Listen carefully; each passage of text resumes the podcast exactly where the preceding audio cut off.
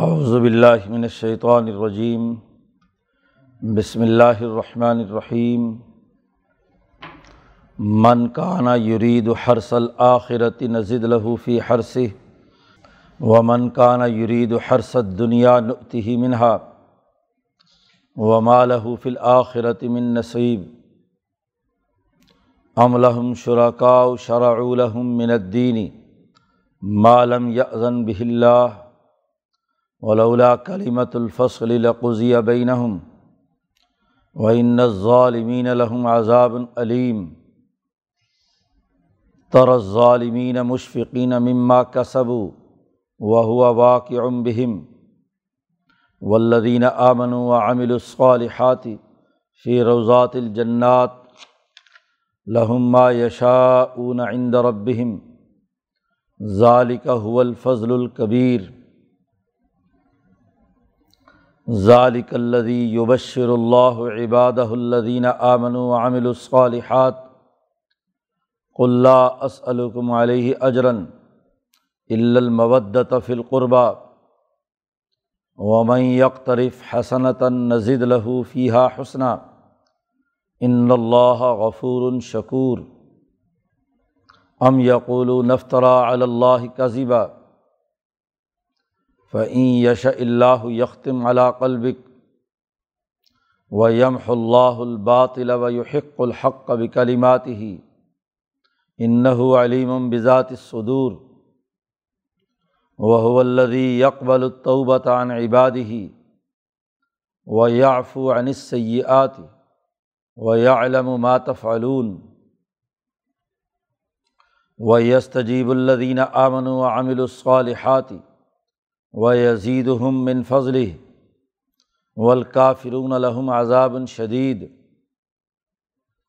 ولو بصط اللہ الرزق العباد ہی لبغ العرض ولاکن یونزل بقدر ما یشاء انَََََََََََََََََََََََََََََََََََََََََََََََََََََََََََََََََََََََ بعباده خبیر بصیر وہ الدی یونزل الغیث من بعد ما قنت و ینشر الرحمت وہ الولی الحمید و منایاتی خلق السماوات والارض و ما بصفی ہما مندابہ وہ علا جمعہم اذا یشاء قدیر صدق اللہ العظیم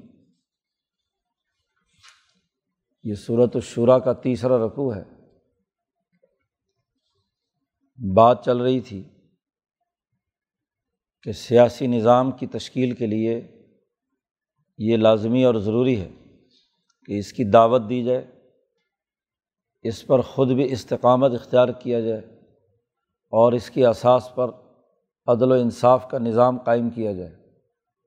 پچھلے رقوع میں یہ بات واضح کی تھی کہ اللہ نے حکم دیا نبی اکرم صلی اللہ علیہ وسلم کو کہ فلیدہ علی کا فدا اس لیے آپ دعوت دیں اور وسطیم کما عمر جیسے آپ کو حکم دیا گیا ہے، اس کے مطابق اس دین کو قائم کرنے کی جد وجہد کریں۔ اور وہ عمر تو لآ دل کم اور اس بات کا اعلان بھی کریں کہ مجھے حکم دیا گیا ہے کہ میں تمہارے درمیان عدل و انصاف کا نظام قائم کروں۔ اس کا فائدہ دنیا میں بھی ہے اور آخرت میں بھی ہے۔ جی۔ اس کی مزید وضاحت کے لیے یہاں دنیا اور آخرت کے نفع اور نقصان کا تذکرہ کیا جاتا ہے۔ اس سے پچھلے رقوع کے آخری آیات میں تھا کہ یستا اجل و بحلدین اللہ بہا۔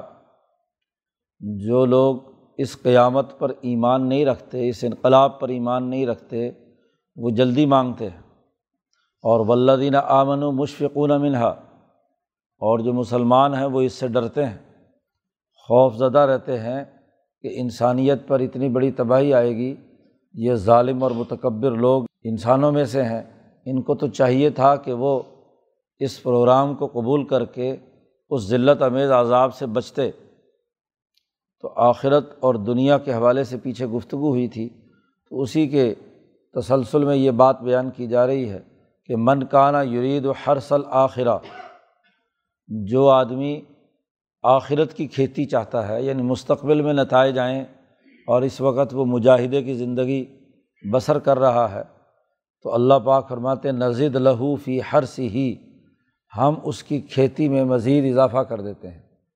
ہرس کھیتی آدمی کاشت کرتا ہے اور جب وہ کاشت کر رہا ہوتا ہے تو اس کا اندازہ یہی ہے کہ چھ مہینے بعد، سال بعد فصل آئے گی اور اس سے کھیتی لہلہائے گی۔ اور اس کو فائدہ ہوگا۔ تو جو آخرت کی کھیتی کا ارادہ کرتا ہے، ہم اس کے لیے مزید اضافہ کر دیتے ہیں۔ ہاں جی سات گنا دس گنا ست، سات سو گنا تک جو قرآن حکیم میں پیچھے گزرا ہے، تو اس میں مزید اضافہ کر دیتے ہیں۔ لیکن وہ من کانا یرید و ہر ست دنیا جو صرف دنیا کی کھیتی چاہتا ہے، نوتی ہی منہا، ہم اسے دنیا کی کھیتی میں سے بھی کچھ دے دیتے ہیں۔ لیکن ومالہ فی الآخرت من نصیب آخرت میں اس کا کوئی حصہ نہیں ہے۔ وہ تو فوری نفع کی بات ہے۔ تو فوری نفع دنیا کے اندر، چونکہ دنیا میں انسانوں کو زندہ رکھنا ہے اور ان کے کھانے پینے اور اس کے رزق کا بندوبست کرنا ہے، تاکہ وہ اس امتحان میں شریک ہو سکیں کہ صحیح کام کر رہے تھے یا غلط۔ تو دنیا میں اگر کوئی کسی کام کے حصول کے لیے جد وجہد اور کوشش کرتا ہے، تو ہم اس کو دنیا میں بدلا دے دیتے ہیں۔ لیکن ومال فی الآخرتی من نصیب آخرت میں اس کے نصیب میں سے کچھ بھی تو نہیں ہوتا۔ یہاں اسی تسلسل سے یہ بات کہی گئی اور پیچھے واضح کیا گیا تھا کہ اس دین کو قائم کریں۔ ہاں جی تمام انبیاء علیہم السلام، حضرت نو علیہ السلام سے لے کر نبی اکرم صلی اللہ علیہ وسلم تک، تمام کے بارے میں پیچھے قرآن نے کہا، ان عقیم الدین ولا تطفر رقوفی دین جو ہے، اسے غالب کرنا ہے، قائم کرنا ہے۔ اور اس میں کسی قسم کا تفرقہ اور اختلاف و انتشار پیدا نہیں کرنا۔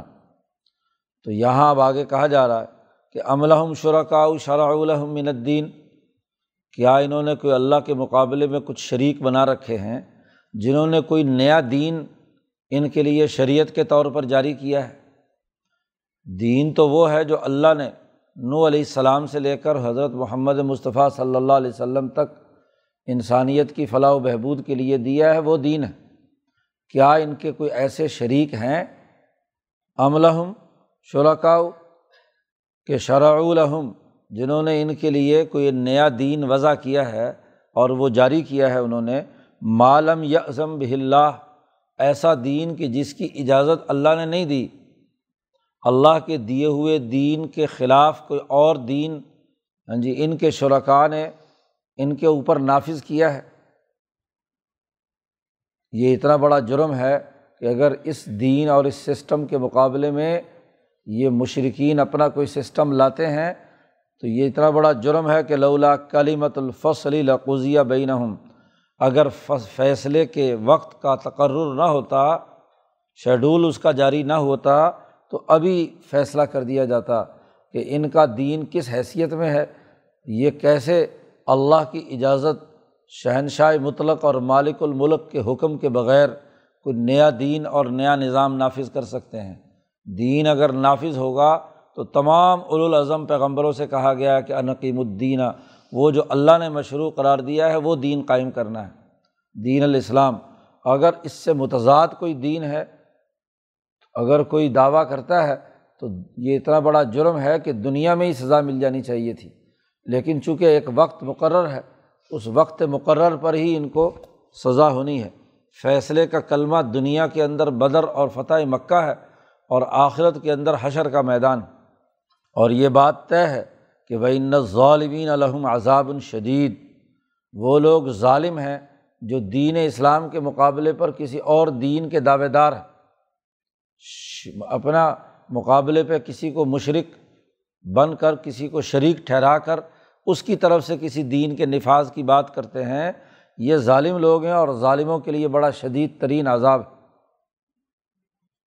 تم دیکھو گے جب دنیا کا انقلاب آئے گا اور یا آخرت میں حشر کے میدان میں ہوں گے، دیکھو گے ان ظالموں کو کہ مشفقین مما کسب جو انہوں نے کرتوت کیے ہوئے ہیں، جو انہوں نے اعمال کیے ہوئے ہیں، اس کی وجہ سے یہ ڈر رہے ہوں گے۔ وہاں لرز رہے ہوں گے۔ نبی اکرم صلی اللہ علیہ وسلم سے کہا جا رہا ہے کہ آپ دیکھیں گے اس وقت ان ظالموں کو کہ یہ لرز رہے ہوں گے، خوف زدہ ہوں گے ان اعمال کی وجہ سے جو انہوں نے کیے ہیں۔ جو کرتوت انہوں نے کیے ہیں اس کے بدلے میں اس وقت سزا کا جب وقت آئے گا تو یہ خوف زدہ ہوں گے۔ فتح مکہ پر بھی ان پر خوف طاری ہوا، بدر میں بھی، باقی تمام غزوات میں بھی۔ اور آخرت میں بھی نبی اکرم صلی اللہ علیہ وسلم دیکھیں گے کہ ان ظالموں کا کیا حال ہونا ہے۔ حالانکہ ان کے لرزنے اور خوف زدہ ہونے کے باوجود وہ ہوا واقع بہم، وہ عذاب ان کے اوپر واقع ہو کر رہے گا۔ اس سے ان کی جان نہیں بچے گی، ڈر کر ادھر ادھر بھاگیں گے بھی تو نہیں بچ سکتے۔ ان کے مقابلے میں وہ لوگ جو آخرت کا ارادہ کر کے دین کے غلبے کے لیے اور اقامت دین کے لیے کام کریں گے ولدین آمن جو ایمان لائے اور انہوں نے اچھے عمل کیے، فی روضات الجنات، وہ جنت کے باغوں میں ہوں گے، لہم فیحہ ما یشاؤن عند ربہم، ان کے پروردگار کے پاس وہ تمام چیزیں ہوں گی جسے وہ چاہیں گے۔ ما یشاؤن جو ان کی خواہش اور چاہیں گے وہ انہیں ملے گا اپنے رب کے پاس۔ ظالق الفضل الکبیر۔ یہ بہت بڑی کامیابی ہے، بہت بڑا فضل ہے۔ ذالک الدی یبشر اللہ عبادہ الدین آمن و عامل الصالحات۔ یہ وہ ہے جس کی اللہ خوشخبری سناتا ہے اپنے بندوں کو۔ کون سے بندے؟ اللہ دین آمن جو ایمان لائے اور جنہوں نے اچھے عمل کیے۔ ان کو خوشخبری سناتا ہے کہ ان کے لیے اللہ کے پاس سب کچھ ہے۔ جب دنیا میں یہ انقلاب برپا کریں گے، ریاست مدینہ تشکیل پذیر ہوگی، تو یہاں جو چاہیں گے وہ انہیں ملے گا۔ خوشحالی آئی، امن آیا۔ ہاں جی تمام لوگوں کی دنیا کے تمام مسائل حل ہوئے اور آخرت کے اندر جو روضات الجنات ہیں، وہ بہت ہی اونچے درجے کی ہیں، وہ بہت بڑا فضل الکبیر۔ اللہ اسلکم آپ ان سے کہہ دیجیے یہ مکے کے مشرق حضور صلی اللہ علیہ وسلم کو ایزا اور تکلیف پہنچاتے تھے۔ تو اللہ پاک نے کہا، آپ ان سے کہہ دیجیے کہ لا اسلکم علیہ اجرن میں تم سے کسی اجر کا مطالبہ نہیں کرتا، یہ جو میں دعوت تمہیں دے رہا ہوں، سچائی کی اور سچے پیغام کی، اس دین کے قائم کرنے کی جو ذمہ داریاں ہاں جی تم پر عائد کر رہا ہوں تو اس کا میں تم سے کوئی معاوضہ نہیں لوں گا۔ المودت فی القربہ لیکن صرف اتنا چاہتا ہوں کہ تم میرے خونی رشتہ دار ہو، قرابت داری ہے۔ تو کم از کم قرابت کا لحاظ رکھتے ہی دین کا لحاظ مت رکھو، کوئی اور ہاں جی نبوت کا لحاظ مت رکھو۔ لیکن کم از کم قرابت داری ہے، رشتہ داری ہے مجھ سے تمہاری۔ تو میں تمہارا خونی رشتہ دار تو ہوں تو اس کے باوجود تم مجھے تکلیفیں پہنچاتے ہو، شیب ابھی طالب میں قید کر دیا۔ ہاں جی راستے میں کانٹے بچھاتے ہیں۔ ہاں جی برا بھلا کہتے ہیں، مجنون ساحر کہتے ہیں۔ میں تم سے کسی اور چیز کا سوال نہیں کرتا، سوائے اس کے کہ المودت فی کہ قرابت میں محبت اور تعلق کا جو ایک نصبی رشتہ ہے، اس رشتے ہی کا کم از کم خیال کر لو۔ ہاں جی کہ جو تم اذیتیں اور تکلیفیں مجھے پہنچا رہے ہو۔ یہ آیت جیسا کہ یہ تشریح اس کی کی گئی ہے، یہی حضرت عبداللہ ابن عباس رضی اللہ تعالیٰ عنہما سے بخاری اور مسلم میں اس آیت کی تشریح ہے۔ یہاں آج کل بہت غلط استعمال کیا جاتا ہے اس آیت کا، جو اپنی طرف سے خود ساختہ تشریح ہے، جس کا اس آیت سے دور دور تک بھی کوئی تعلق نہیں ہے۔ کہ آئمہ اہل بیت یا حضرت فاطمہ اور حسن و حسین کی محبت کے لیے اس آیت کو پیش کیا جاتا ہے۔ یہ قطعی طور پر غلط ہے۔ جی بات یہاں پر بڑی واضح سی ہے اور ایک جاہل تو احمق ایسا ہے۔ جی آج کل یوٹیوب کا مرض لاحق ہے ہر ایک مولوی کو۔ ہاں جی تو وہاں اوٹ پٹانگ یہاں بحث بحث کی ہے کہ دیکھو جی یہ نبی نہیں سوال کرتا۔ جی کسی اجر کا سوائے اپنی جو رشتہ دار اور قرابت دار ہیں، ان کی محبت چاہتا ہے۔ یعنی سوال حضور بھیک مانگ رہے ہیں، سوال کر رہے ہیں کہ میرے رشتہ داروں کو کچھ نہ کہو، ان سے محبت کرو۔ بھائی، محبت اہل بیت اور سینکڑوں آیات سے ثابت ہے۔ ہاں جی اس آیت کو کھینچ تان کر مال جانے کی کیا ضرورت ہے؟ اور وہ جاہل احمق ہاں جی تقریر کرتے ہوئے کرتا ہے، کہتا ہے، القربا، یہ جی اسم تفضیل کا معنس کا سگا ہے۔ اس احمد کو یہ معلوم نہیں کہ یہ القربہ مصدر ہے۔ ہاں جی مصدر ہے، جیسے قرابتاً مصدر آتا ہے قاروبہ یقربو سے، ایسے ہی یہ قربہ بھی مقاربہ مقربہ قربہ قرابت، یہ مصدر ہے۔ اس کا اسم تفضیل سے کیا تعلق؟ کہ جی یہ معنس ہے اور معنس سے معلوم ہوا کہ یہ فاطمہ کے بارے میں بات ہے اور فاطمہ ہی کی وجہ سے علی سے محبت ہے اور فاطمہ ہی کی وجہ سے حسن و حسین سے محبت ہے۔ پہلے خود ساختہ اپنے دماغ میں اس کو القربہ کو معنس بنایا۔ اور معنس کو پھر فاطمہ پر فٹ کیا اور پھر فاطمہ کی بنیاد پر سارے آئمہ پنجتن پاک کی محبت کا دعویٰ کیا۔ مفسرین نے لکھا ہے کہ نبی کی شان کے یہ منافی ہے کہ وہ کوئی اور اجر تو نہ مانگے، اپنی نسل کی محبت مانگے۔ یہ تو کوئی غیرت مند آدمی کوئی بھی نہیں، یہ کہتا کہ تم میرے بیٹوں سے محبت کرنا ہاں جی مجھے معاوضہ مت دینا، میرے بیٹوں سے محبت کرنا۔ عام غیرت مند آدمی اور معزز آدمی اور شریف آدمی کبھی یہ مطالبہ نہیں کرتا۔ چہ جائے کہ رسول اللہ صلی اللہ علیہ وسلم یہ مطالبہ کریں کہ میں تم سے کچھ اور اجر تو نہیں مانگتا اور مخاطب بھی مکے کے مشرقوں کو کر رہے ہیں۔ وہ حضور صلی اللہ علیہ وسلم کی تو عزت کرنے کے لیے تیار نہیں ہے جی وہ آپ کے لیے تو کانٹے بچھاتے ہیں۔ شیب ابھی طالب میں قید کرتے ہیں۔ ہاں جی مصیبتیں اور مشقتیں مبتلا کرتے ہیں۔ اب مکی آیت ہے تو مکے والوں سے یہ مطالبہ کہ اجر کا تو میں تم سے معاوضہ تو نہیں مانگتا، البتہ میری اولاد سے کیا تم محبت کرنا؟ تو سیاق و سباق اور اس آیت کا کوئی تعلق اہل بیت کی محبت یا حضور کی اولاد سے محبت سے اس کا کوئی تعلق نہیں ہے۔ جو ابن عباس خود جو تمام اہل بیت کے ساتھ رہے، حضرت علی کے ساتھ ہر دم رہے، سب سے زیادہ حضرت علی کی تائید اور توثیق کرنے والے عبداللہ ابن عباس ہیں۔ وہ صحیح حین کی روایت میں، بخاری اور مسلم کی روایت میں صاف طور پر اس آیت کی تشریح اور وضاحت کرتے ہوئے فرماتے ہیں کہ یہاں یہ کہا جا رہا ہے کہ باقی ٹھیک ہے، تم جو مرضی کرو، لیکن کم از کم روش، خونی رشتے کا لحاظ تو تمہارے ہاں جی قریشیوں کے یہاں رہا ہے۔ تو میں تمہارا رشتے دار تو ہوں، کوئی بھتیجا ہوں بڑے جتنے بھی تھے اور چھوٹے جتنے ہیں، ان کا بھائی ہوں، تو کم از کم اس قرابت داری کا ہی لحاظ کر کے ظلم و ستم کا یہ بازار بند کرو۔ یہ بات اتنی سی ہوئی ہے، لا علکم علیہ اجرن المودت فل قربہ جمہور مفسرین اور بخاری کی، مسلم کی اس روایت کی بنیاد پر یہ وضاحت ہاں جی تمام مفسرین نے کی ہے۔ لیکن یہ خود ساختہ ترجمہ آج کل جہالت کا دور دورہ ہے۔ اپنی طرف سے جو چاہے مرضی باتیں گھڑ کر بیان کی جائیں۔ ومئی یکطرف حسنتاً اور جو آدمی یعنی یہ تو رشتے کی تناظر میں بات ہے، قربا اسی لیے حضرت نے ترجمہ کیا قرابت۔ تو قرابت میں جو تعلق ہے، دوستی ہے، وہ تو میں چاہتا ہوں کہ کم از کم اس رش، خونی رشتے کا تم لحاظ کرو۔ لیکن اور اس سے آگے بڑھ کر ومئی یکطرف حسنتاً جو آدمی اس سے بڑھ کر نیکی کرے یعنی اسلام بھی قبول کر لے، اور ایک تو یہ کہ رشتے کے لحاظ کی وجہ سے یہ کام ظلم و ستم کا نہ کرے۔ جیسے رشتے کا لحاظ ابو طالب نے رکھا حضور صلی اللہ علیہ وسلم کے ساتھ کہ باوجود اس بات کے کہ آخری وقت تک انہوں نے کلمہ نہیں پڑھا، لیکن رشتے کا لحاظ تو رکھا کہ ان کے بھتیجے تھے نبی اکرم صلی اللہ علیہ وسلم، ان کی پرورش کی، ان کے لیے باقی کام کیے۔ تو یہ باقی جتنے بھی ابو لاہب بھی تو حضور کا سگا چچا ہے ایسے ہی باقی لوگ بھی ہیں تو کم از کم رشتے اور قرابت کا ہی لحاظ کر لو۔ میں یک طرف حسنتاً اور اگر کوئی آدمی اس سے آگے بڑھ کر نیکی کرتا ہے اور دین اسلام قبول کر لیتا ہے تو نزید الحفیہ حسنہ ہم اس کے اس حسن اور اس کے اچھے کام کو مزید اس میں اضافہ کر دیں گے۔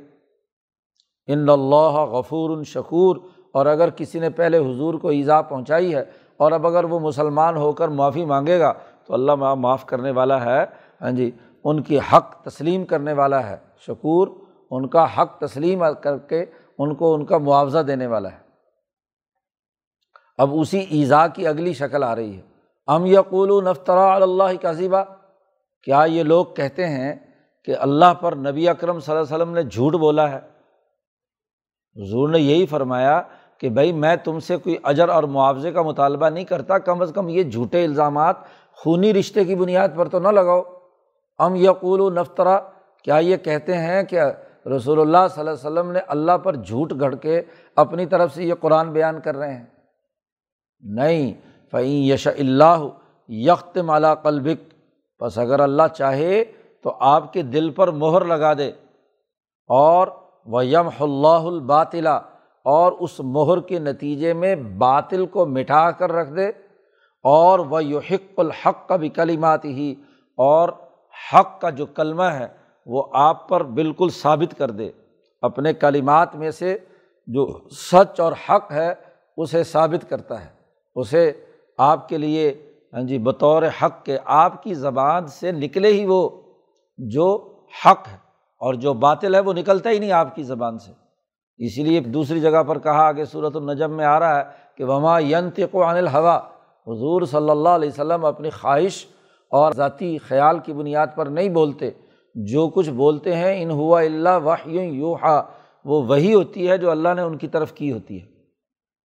تو یہ ایسی مہر لگا دی ہے حضور صلی اللہ علیہ وسلم کے قلب پر کہ وہ باطل کو مٹا دیتی ہے اور جو حق ہے اس کو کیا ہے، قائم کر دیا۔ تو اللہ نے مہر لگائی اور یم اللہ الباطلا اور باطل کو مٹا دیا۔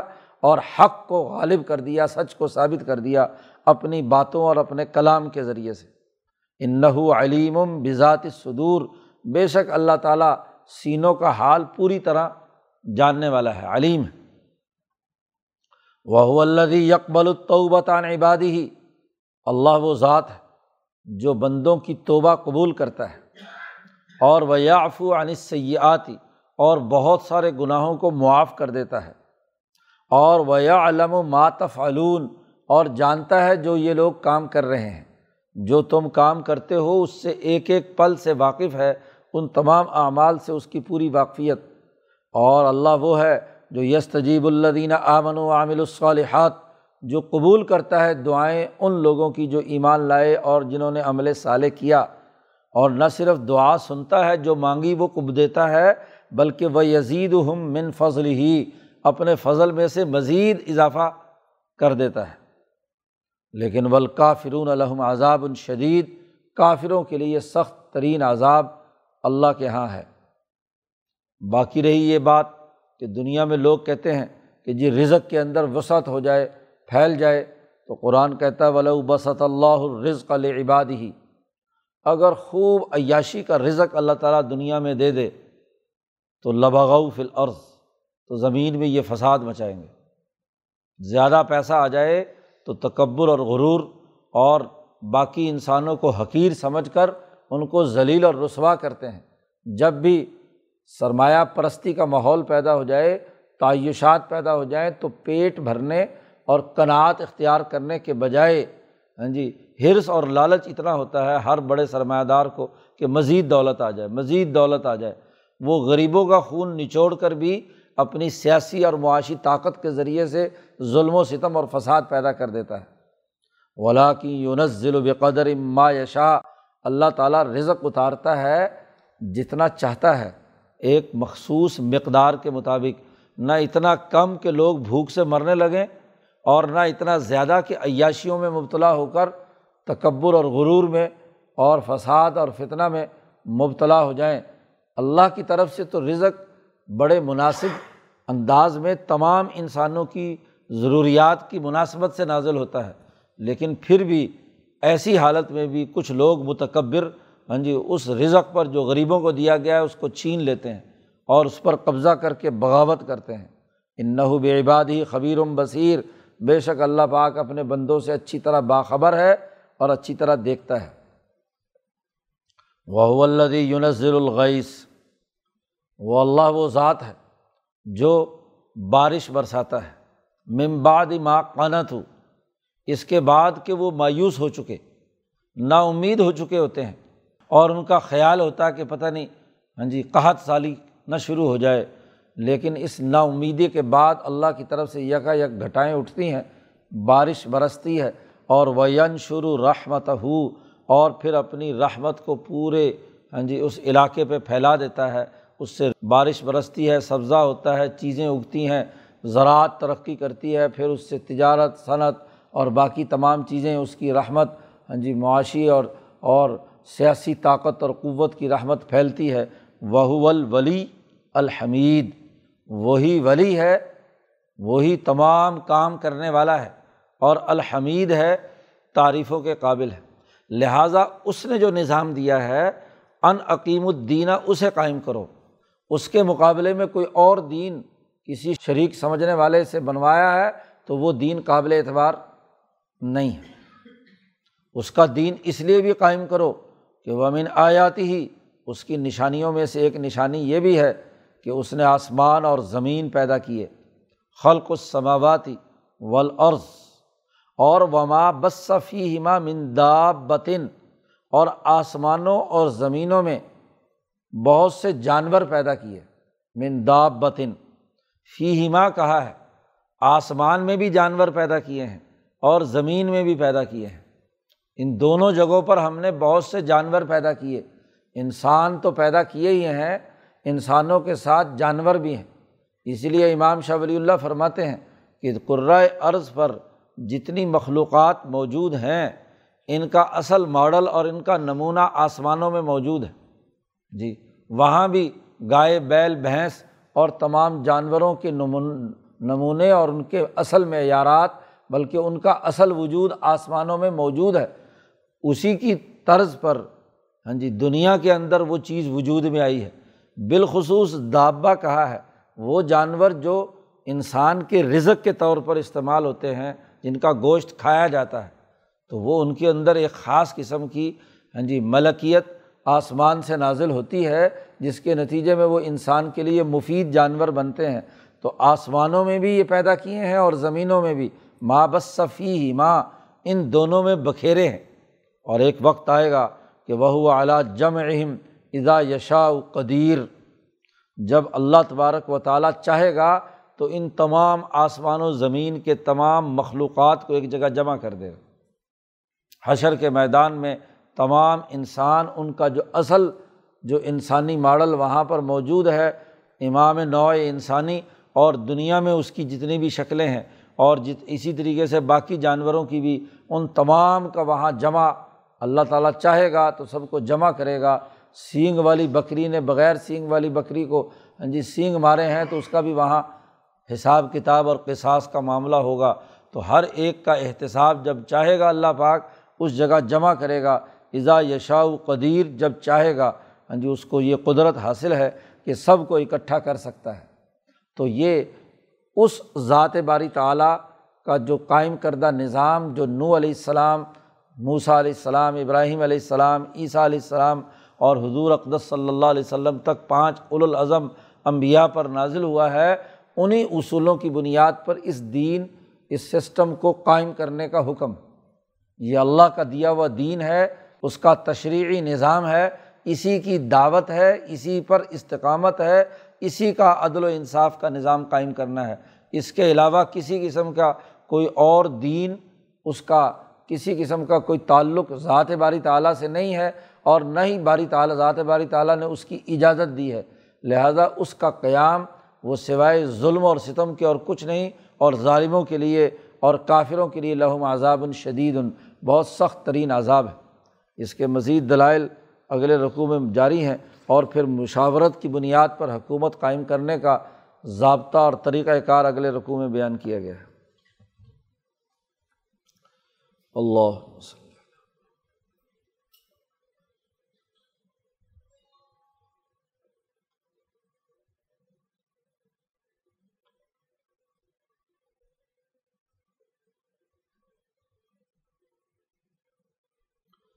اجمعین۔